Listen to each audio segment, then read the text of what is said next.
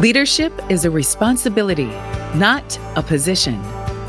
Welcome to Leading from the Front with Dr. Gary McGrath, where experienced leaders share their own brand of leadership to help you develop and improve your own leadership capabilities. And now, here's your host, Dr. Gary. Hello again. I am Dr. Gary, making good bosses into great leaders with compassionate accountability, and this is Leading from the Front. Today's guest is the CEO of Emerge Interactive, a digital product agency where he works with clients to transform business strategies, user needs, and new technologies into valuable products and services. An accomplished writer and speaker, he's lectured on the connected consumer's impact on business creating value through data driven experiences, and user centric approaches to innovation. Boy, that's a mouthful we're going to have to talk about. In 2012, he was recognized in the Portland Business Journal's 40 under 40 as one of Portland's emerging professional and community leaders. And I know I live in Raleigh, North Carolina, where the Triangle 40 under 40, that's a big deal. That is a big deal if you don't know what that is to see our future great leaders. Emerge Interactive is committed to building the relationships with its clients to create real and lasting value by inspiring and motivating teams to focus on what matters most. Please welcome to Leading from the Front from Portland, Oregon, Mr. Jonathan Hensley. Good morning. Good morning, Gary. Thank you so much for having me. So, Jonathan, as we always start with these things, I'm not going to ask you right off the bat to try to explain that mouthful of connected consumers' impact on business, creating value through data driven experience and user centric approaches to innovation. We'll get to that. But what I'd like to hear is a little bit about your background, about your company, Emerge Interactive, and how did you get here? Ooh, that's a long story. So I started the company a little over 22 years ago, and I was wow. very fortunate. I started my very young entrepreneurial career growing up in Silicon Valley. And it was at a time when you had access to just incredible people and technology. And I was constantly, as a small child, just inspired by what was happening around me. Back then, I could go to user group meetups at the Hewlett Packard campus, or I could go to you know this event or that event, and it was just such a small community where I was embraced, educated with these people that were innovating and developing these two technologies. You sound a little bit like a technology groupie. I mean, as you, you know, oh, that, that's a that's a perfect description of me. Absolutely. Excellent. Okay. you know, and then on the other side of it, I have a mother who's a psychologist. So I I had this really interesting intersection of mm. this insatiable curiosity of how technology you know impacts and informs our humanity and the human condition and how it changes the way that we work and live. And so i had this you know incredible positive force at home taking place around understanding you know psychology and how people think and behavior and exposed to this incredible technology. And that was the launching platform for my career and eventually uh, founding emerge. So uh, in that career when you started to realize the connection between the two when was that realization and what did you start doing with it besides just, you know, stalking technologists? well, you know, I was really fortunate. Both my parents are entrepreneurial, owning their own businesses. And so, very, at a very early age, I had an opportunity to start to see how technology was starting to or could improve their businesses. And so, you know, I was one of those kids that was working inside, you know, my parents' companies you know, helping them adopt technology at, at the youngest age. And as I, you know, started to get older, I started to get other jobs and experiences that, you know, kind of helped me see a bigger world and a bigger picture of, of that impact. And it just captivated me. I mean, it's something that that love and that excitement of new technology or how it helps people is still something that that gets me up every morning today. I mean, I absolutely love seeing how it can help transform a business or unlock the potential of the people in that business where we take you know off loads of mundane tasks or processes or remove air and unleash the creativity that people have and the ability to connect with others because the technology is now doing work. And that continues to be something that's really exciting as i continue to do the work on digital products and services well, so it's interesting when you talk about when I started using computers in business in the 80s in manufacturing. most people that were in business didn't know how to use computers. So there was a learning curve that's been going on for the last 40 years that now with younger people coming in, you don't have to teach them how to use a computer. They already know how. They've been doing it since they were three. I mean, my grandson can do things on an iPad that'll make your head spin, right? so it's just part of who they are. But when you started this, you were kind of in the leading edge of that and trying to help people both learn the impact. You said unloading mundane tasks. I can remember people that were resistant to that back then because they attached their work and those quote unquote mundane tasks to their paycheck. You take that away and have to learn new skills. Did you see much of that in the work that you're doing with clients? You say, oh, that's great. It's going to unload this. It's going to be innovative, creative. It's going to give you more time to do other things. What do you do with the people that are resisting? Well, I mean, I think there's all there's just a natural resistance to change, no matter you know the t- period of time and the industry. Some companies are built to be more resilient and adaptive to change, but as a whole, it, it's always going to be a challenge. It's a challenge that will never go away. Mm-hmm. Change is scary. Uh, it means embracing the unknown.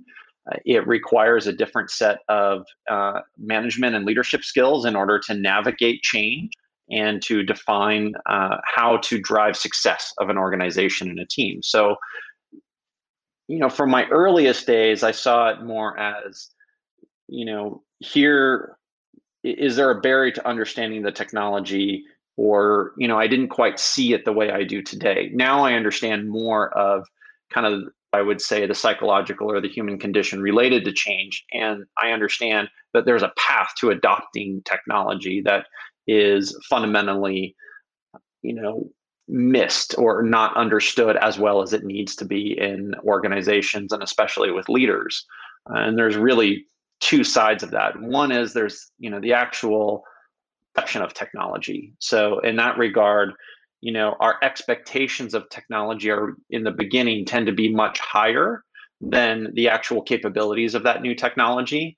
And then over time, the technology accelerates and actually um, exceeds our expectations of the technology. So um, there's actually something called Amara's law that relates to that relationship between technology and human expectation. Okay, so what is that law? That law basically focuses on this idea that in the introduction of a new technology, our expectations exceed uh, what uh, the technology is capable of producing. Uh, a lot of times that might mean because it's related to an overestimation of the technology itself. I think uh, AI is a really good example. We've been talking about AI for decades. This mm-hmm. is, you know, when we talk about AI today, it's nothing particularly new, but we're hitting an inflection point of what AI is capable of doing because the infrastructure behind it has now become powerful enough. I believe AI will uh, very quickly start to exceed human expectation, uh, and that will that's on the other side of our Law's curve of, of you know what technology eventually uh, becomes, which is, is, exceeding our expectation, becomes something much much bigger. Um, and you can see this as you, if you look backwards very easily. You know, I think when social media was introduced, we saw it as like, oh, that's fun, that's a nice thing, you know, and then it accelerated, it exploded. My, MySpace. Quickly. You know, yeah. MySpace, you know, Absolutely. the precursor to Facebook, right? It's, oh, this is just a fun little thing. Who cares? Right now, Facebook is uh, you know, one of the biggest uh, uh, technology companies in the world. Right. Um, maybe the biggest. I don't know. In terms of people, it probably is. So I want to go back. you, there's a couple of things that I want to go back and, and, and kind of dig into a little bit. First of all, you said there's a path to adapting technology. And I what I heard in that was kind of a reference to the psychology of that path. And then you started talking about expectations. So you said that there's different set of skills that's needed for leadership and management going through this process. What are those skills that you've learned and that you work with business leaders to understand managing the expectations, managing change, and uh, really leading their people in a way that's effective when they're trying to uh, engage in a new technology platform? Oh, that's a big question. Uh, there's a lot to unpack there, but I'll I'll do my best to keep it short and concise, and we can dig in where where it feels appropriate. You know, there's a handful of critical leadership skills that I think that are personally very very important. a lot of organizations doesn't matter what sector and, and that you're in are dealing with digital transformation uh, whether it's their organization or their entire value chain and whether you're a small business or a global prize technology is you know just an embedded component of, of how we're living and working and the best leaders have a couple of common traits or, or skills that uh, i think are, really stand out one is that they understand uh, technology not at, at an engineering level and not as a as a designer um, or as a as a product manager, but they understand enough to understand that they need to be trilingual. That in order to really understand how technology will impact their business and to guide adoption or to build products, digital products or services themselves, this trilingual ability to have a business acumen, a fundamental uh, design acumen of software, and a fundamental understanding of the technology uh, becomes mission critical. And the reason for that is that leaders need to understand the complexity that they're guiding the company into investing into. They need to understand the uncertainty and how to navigate that. And they need to really understand the internal sabotage that usually takes place and the, why those initiatives fail. And I think also it, it helps them empower the people that work for. If you know, I very much believe in a servant leadership mentality. Leaders are there to, to empower their people to do great work. And you you need to have leaders who understand and can respect the skills and the capabilities uh, that they are uh, bringing into the organization to create that change. So that's that's the first one. The second one is with uncertainty, we all as individuals have our own biases. So, um, in psychology, it would be considered cognitive bias if we want to formally uh, label it. But this idea that our experiences in our life, from where we stand, you know, in in our point of view, that we have a certain bias to how the rest of the world looks, and we can. A lot of leaders interject that bias into their their processes and um, and how they think about things. And I think that we need to have more leaders who understand how to let go of their bias, set ego aside altogether, and really focus on the skill and the practice empathy, where they are stepping into the shoes of their customers, uh, their employees, and they're starting to look at uh, how they uh, inform change through multiple points of view. So they shift from their truth to a, a, more accurate picture of reality and what it is going to take to drive success. Yeah, so I, I wrote the word I wrote uh, on here was perspective.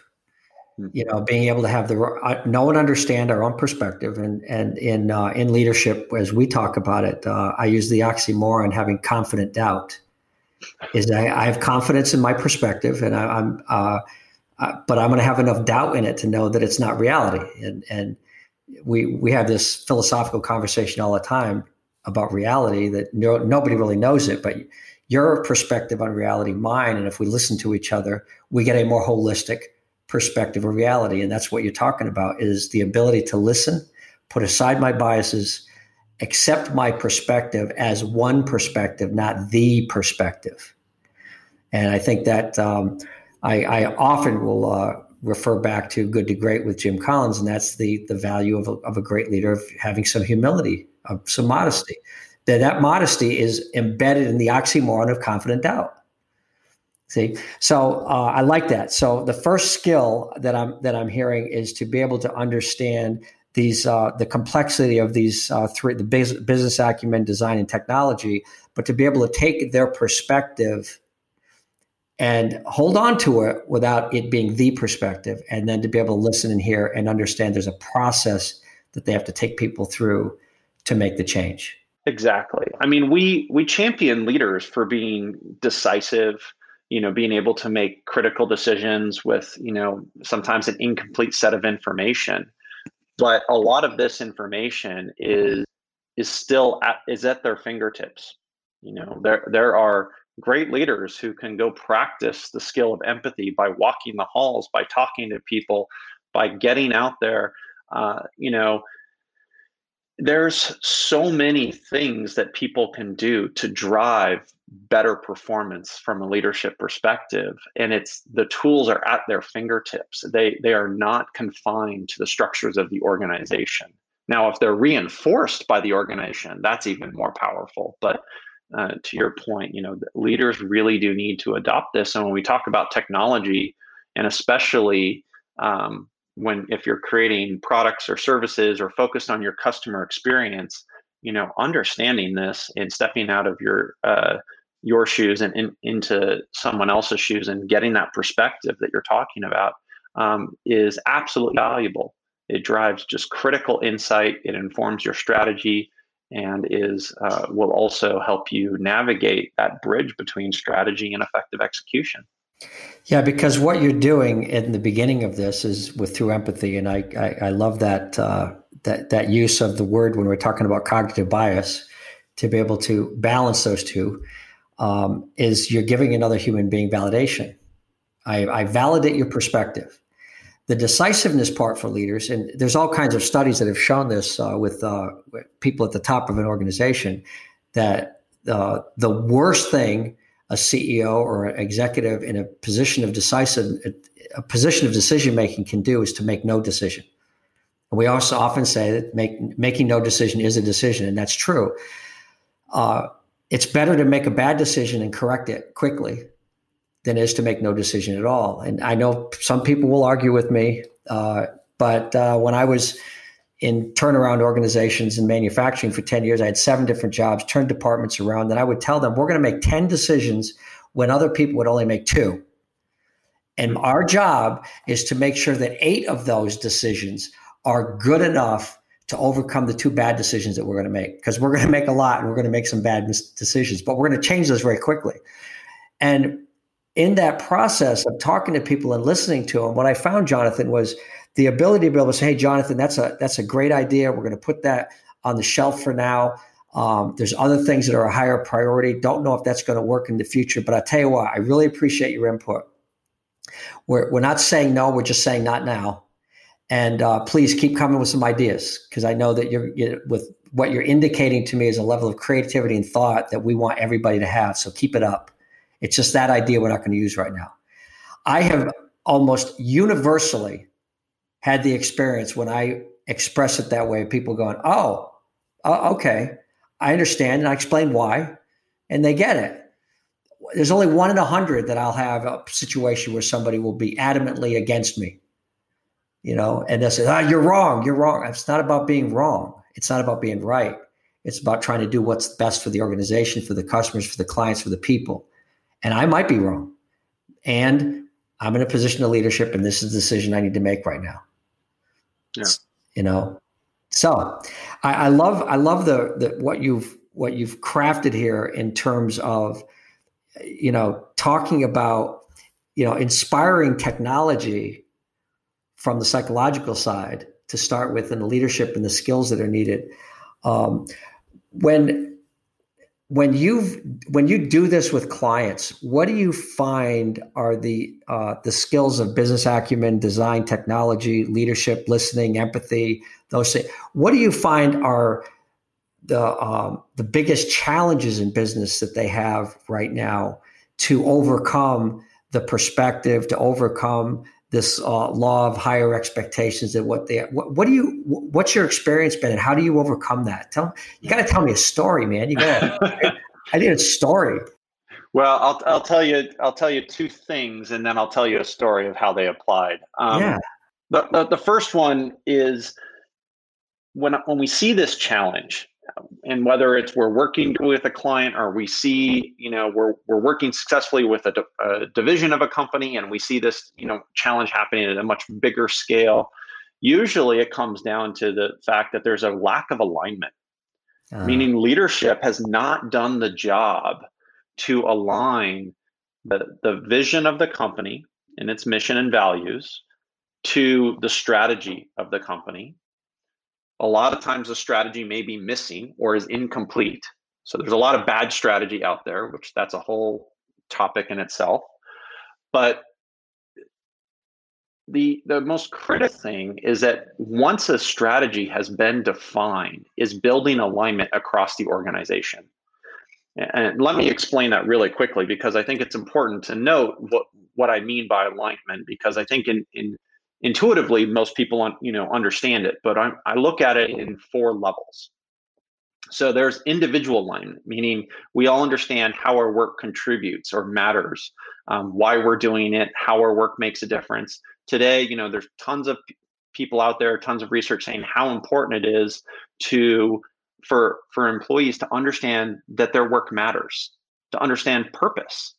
And i think that's a really important job. Well how can we communicate purpose if leadership hasn't done a good enough job defining the problem the organization to solve and the future state of what the what the organization wants to become and how the work that they're being asked to do contributes to that?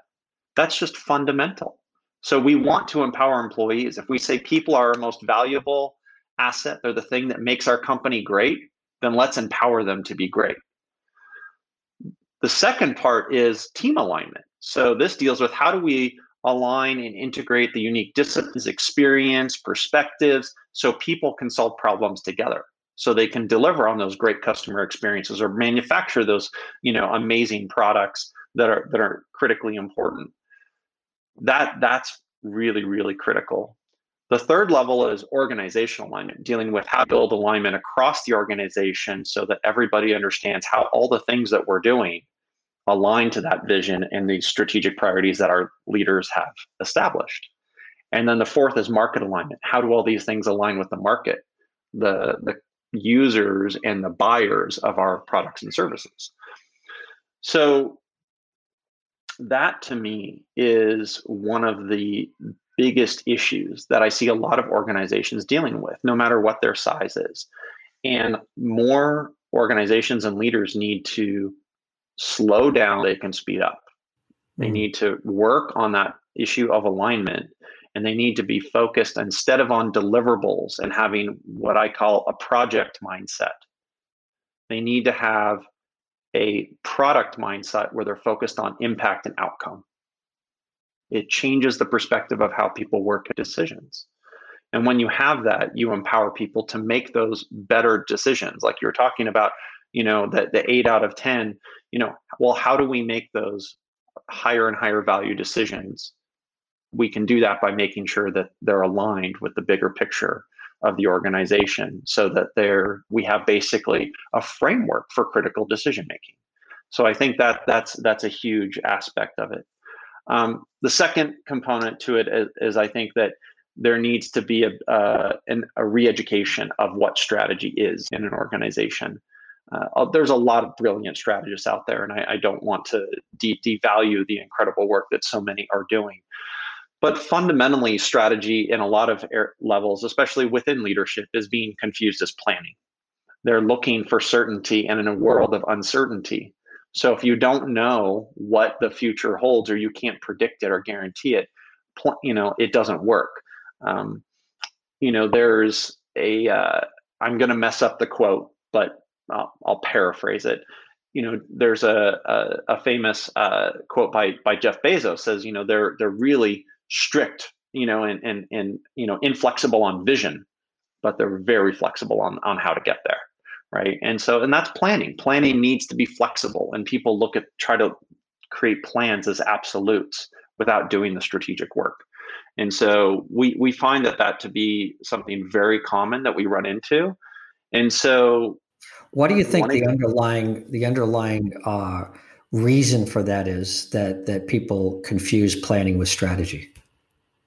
Do you, what's your experience been with that? What do you think? Well, I think that we have come to a place in business culture where we're looking for a the quick win and we're looking at we're looking for the framework. Fill in the blanks and then this will be the outcome. Strategy is incredibly hard work. Hmm. it, it's you know um, Richard Rumelt uh, wrote an incredible book good strategy bad strategy. Uh, is kind of uh, you know looked at as like the strategist strategist uh, you know and he you know the fundamental core of or what he calls the kernel of strategy is in you know diagnosis understanding do you really understand the root of the problem? Like why does the problem exist? You know what's the impact of that problem? How does it manifest? You know really unpacking it understanding the roots of a problem. Um, and then you know secondly strategy is is also you know made up of the second piece of that is what's your approach what's the unique way that you will address that problem and then third is coherent action and I'm I'm a big believer in in that line of thinking because we confuse the solution as the response to the problem, and it's not. It's the solution is is based on the a strategy. Uh, you know, we can't all be Apple. We can't all be Microsoft. You know, we we're all unique. We can and we all solve problems in different ways. That's why there's so many, you know, options of products to problems because they solve it in unique ways for different groups of, of people. And it's beautiful, it's powerful. Uh, but understanding that strategy and having that core is really important. I think the other reason I, that, uh, you know, to, to your core question of why uh, outside of the frameworks is a lot of professional services have built practices on I'm going to sell you a repeatable process. And I'm going to sell you a framework for strategy um, and strategy because of that has gotten muddled with management decisions and it's gotten muddied up with um, that strategy is the same as purpose the vision and mission and values of a company and it's not and so that really um, is confusing. There's a lot of noise out there in the world right now that's really making it difficult for up and coming leaders and even very experienced leaders to you know find really actionable materials that they can empower another generation of leaders with uh, to understand the differences. Yeah so it's i'm going to tell you what what my uh, underlying theory is on some of this stuff. Number one it's incompetence. People just don't know how to create an effective strategy sure. number two it's fear because when you decide on a direction you thereby uh, exclude other options when you decide on a direction and they're thinking, oh, what if we're going to miss something? So at one extreme, you've got the entrepreneur that's trying to go after everything. Hmm. And at the other extreme, you've got the entrepreneur that's going after the one thing. And uh, and both sometimes are successful and both sometimes are failures. And uh, what I found when I worked at Procter and Gamble is at the core of the ability to consistently execute a mission, vision, values, and strategy are skills. Procter and Gamble uh, consistently taught everybody at all levels of the organization skills, skills of leadership, skills of management. By doing that, you end up with a lot of highly competent people that no matter what you threw at them, they felt they could handle it. So uh, you you develop the individuals with, and as as you were talking about alignment, you develop the individuals in their alignment so that they can contribute. You develop the teams so that they can solve problems together and work together effectively with a common a common mission vision values and if you have a strategy if they have goals they can actually accomplish those goals even without a strategy yeah. they might go in the wrong direction but that team will be really effective at hitting those goals if they've got skills and they work well as a team and solve the problems and organizationally is at the level where they then really understand what the mission, vision, values are. And then the market helps drive and shift the strategy based on the needs. People are doing it right now with COVID 19. They're shifting their strategy. They have to, or they die. And um, sometimes there's economic and market forces that create a need to shift the organization, the team, and the individual.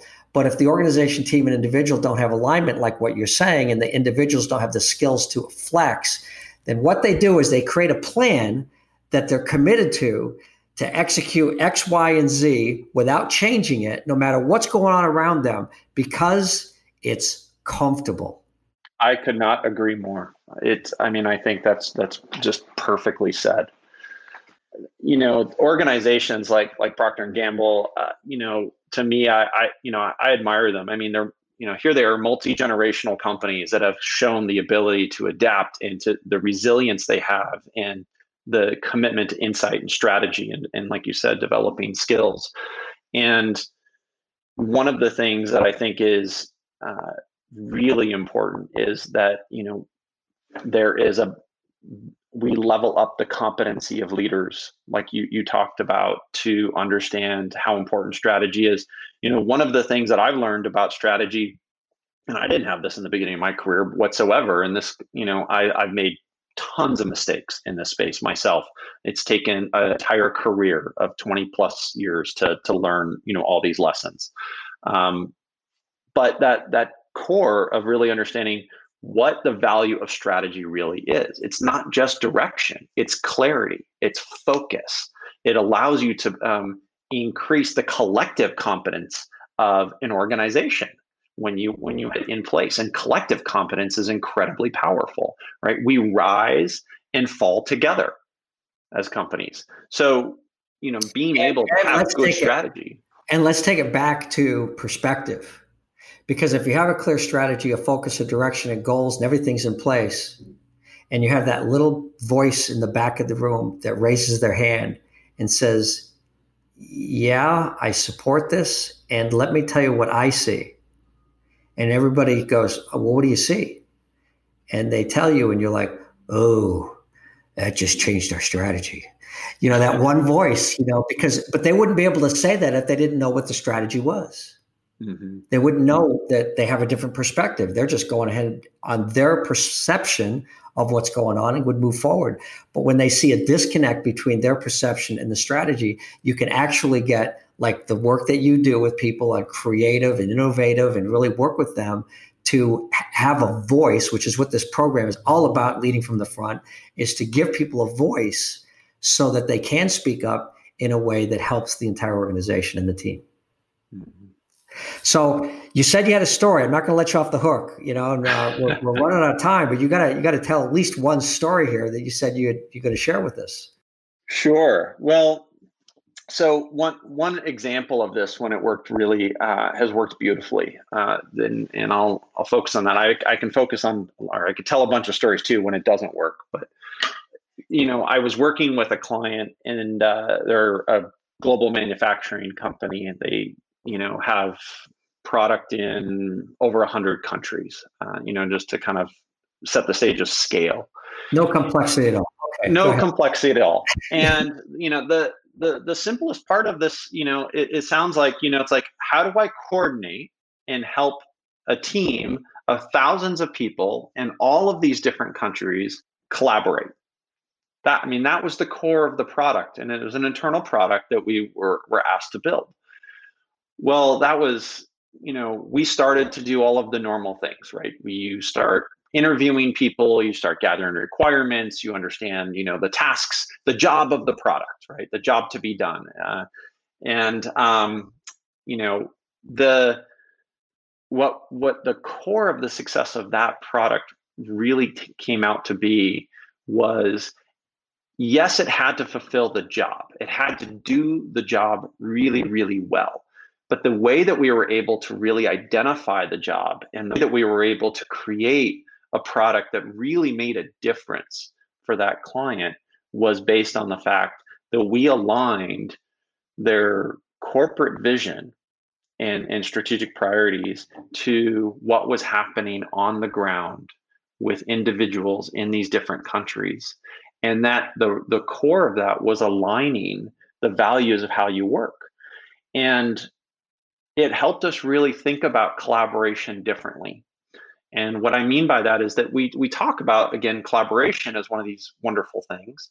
Um, and Stephen M. R. Covey had a had a point of view on this that always really really resonated and stuck with me, is that you can coordinate with anybody, but you can only collaborate with people that you have trust with. It's a different dynamic. And what we realized is we needed to build a tool that helped people do more than coordinate because a lot of these people had never worked or communicated with one another. And we had to create a way for them to do a series of really complex tasks in a really thoughtful way. And so we focused on two fundamental principles alignment and how do we build a, a piece of software that allows people to connect and build trust. And so we needed to have a way to communicate information in the product that aligned with everything else that they were hearing. So there was a consistent narrative that was that was a verifiable truth. And that was really powerful. And so we were able to design this really beautiful piece of, of software to support this collaboration of, of all of these people around the world. And based on that principle, because we didn't bloat it with features, we didn't overwhelm it with too much content. What we did is we focused on the two most important things aligning them and how do we establish trust anchored to the strategy of the organization. And i felt that that, that was that was one of the funnest projects i've ever worked on still to this day because um, the people were amazing. They got it. They were passionate leaders who were you know all of them up and coming in the organization ambitious had tons of grit not scared of the hard work or the uncertainty and were everyone was really to one of the points that you made early really listening. They weren't saying this is how we do it and this is the way to do- now everybody should do it. They were going how should we do it so i can empower you? And then how do we teach people why that way is so invaluable in really connecting the dots? And that was such an amazing partnership to have in helping be a part of that project Yes, so I love this idea of conversation that we could have a whole podcast on the difference between coordination and collaboration. And you know, when I think about that, coordination is the individual assignment and execution of tasks. You know, we coordinate. You you got your tasks, I got my tasks, we get them done. We build a certain level of trust if we demonstrate that we can get those things done. But a higher level of trust and collaboration is saying, this is what you need to do, this is what I need to do. What do we need to do? And then we had a whole level of understanding and empathy and perspective and sharing so that when it's time to execute the plan, not only do we know the other person is going to get it done, but we're all in this together. Mm-hmm. And that's to me is as I just think of it off the top of my head, the difference between coordination is execution, collaboration is trusting each other to achieve the goal. Yeah, exactly. And with coordination, it's great actually in, in some organizations because if you don't get your work done, I can just blame you. I got mine done. That's not collaboration. That's coordination. I, I got mine done. I, am good. I'm all right. There is no we quite often in coordination. It's amazing how many company cultures really circumvent something that is also said as important, which is do I have clearly defined roles and responsibilities? The simplest analogy, I had to explain this to a classroom about a year ago of undergrads. And it was really fascinating. I just used a sports analogy. I'm like, well, how do you go play a game if you don't know the rules of the game? I mean, if you're on the football field and there's no 10 yard markers, how do you know if, if you've gotten a first down? Leaders need to make sure the rules of the game are understood, and people need to understand the role they have on the field and what they're accountable to do. You know, I've got, you know, defense has a job, offense has a job. Everybody is there for a reason or should be. and it might be an oversimplification of how, you know, organizations work to a certain degree, but I think it makes the point of people need and, and should be accountable to their performance, but they also need to be empowered then to bring their full potential to the job. I think that's a great place for us to end this conversation. Empowerment can often seem to be such a cliche, and I'm going to finish it by sharing an analogy that my good friend and fellow statarian, Dr. Vito Stellato, taught me. He said, if you're on top of a 40 story building and it's a 40 foot by 40 foot top that is absolutely flat, nothing around you, and a 50 mile an hour wind, how free are you going to be to move on top of that roof? And most people would say, I'm going to lay down in the middle of the roof and I'm not going to move. Okay. Now, if I put a 10 foot steel wall around it and I say, okay, have fun, what would you do? And you say, I could do anything. I could move anywhere. I'm not afraid to move to the edge because I'm going to be protected by the wall. We know when to stop. That wall is then analogous to your mission and values, to your vision, to your roles and your goals and the definition of what we do so that then we can work within that space to excel and succeed. And we're free to move within that space. And when that's lacking, it's when people are afraid. And when people are afraid, our amygdala kicks in it's fight, flight, or freeze. And I always like that. You know, I'm going to argue with people to get my point across.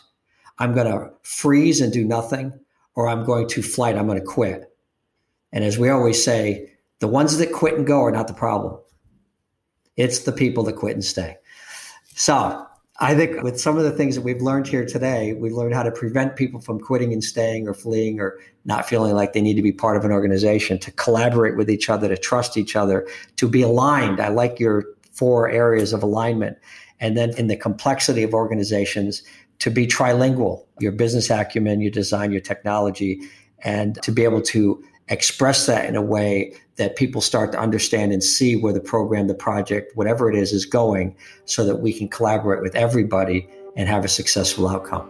Jonathan, I really appreciate your thoughts and your insights today, and thanks for being our guest. Thank you so much for having me. It was an absolute pleasure. This is Dr. Gary making good bosses into great leaders with compassionate accountability. And everybody just take responsibility as a leader, and we will all succeed as best we can. Be safe, be well, and take care. Thank you.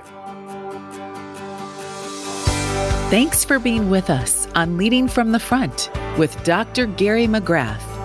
Remember to subscribe to this podcast on Apple or wherever you get your podcasts. For more information about the work Dr. Gary is doing, visit statarius.com. S T A T A R I U S.com. Music for Leading from the Front is provided by Peter Katz. For more of his music, visit peterkatz.com.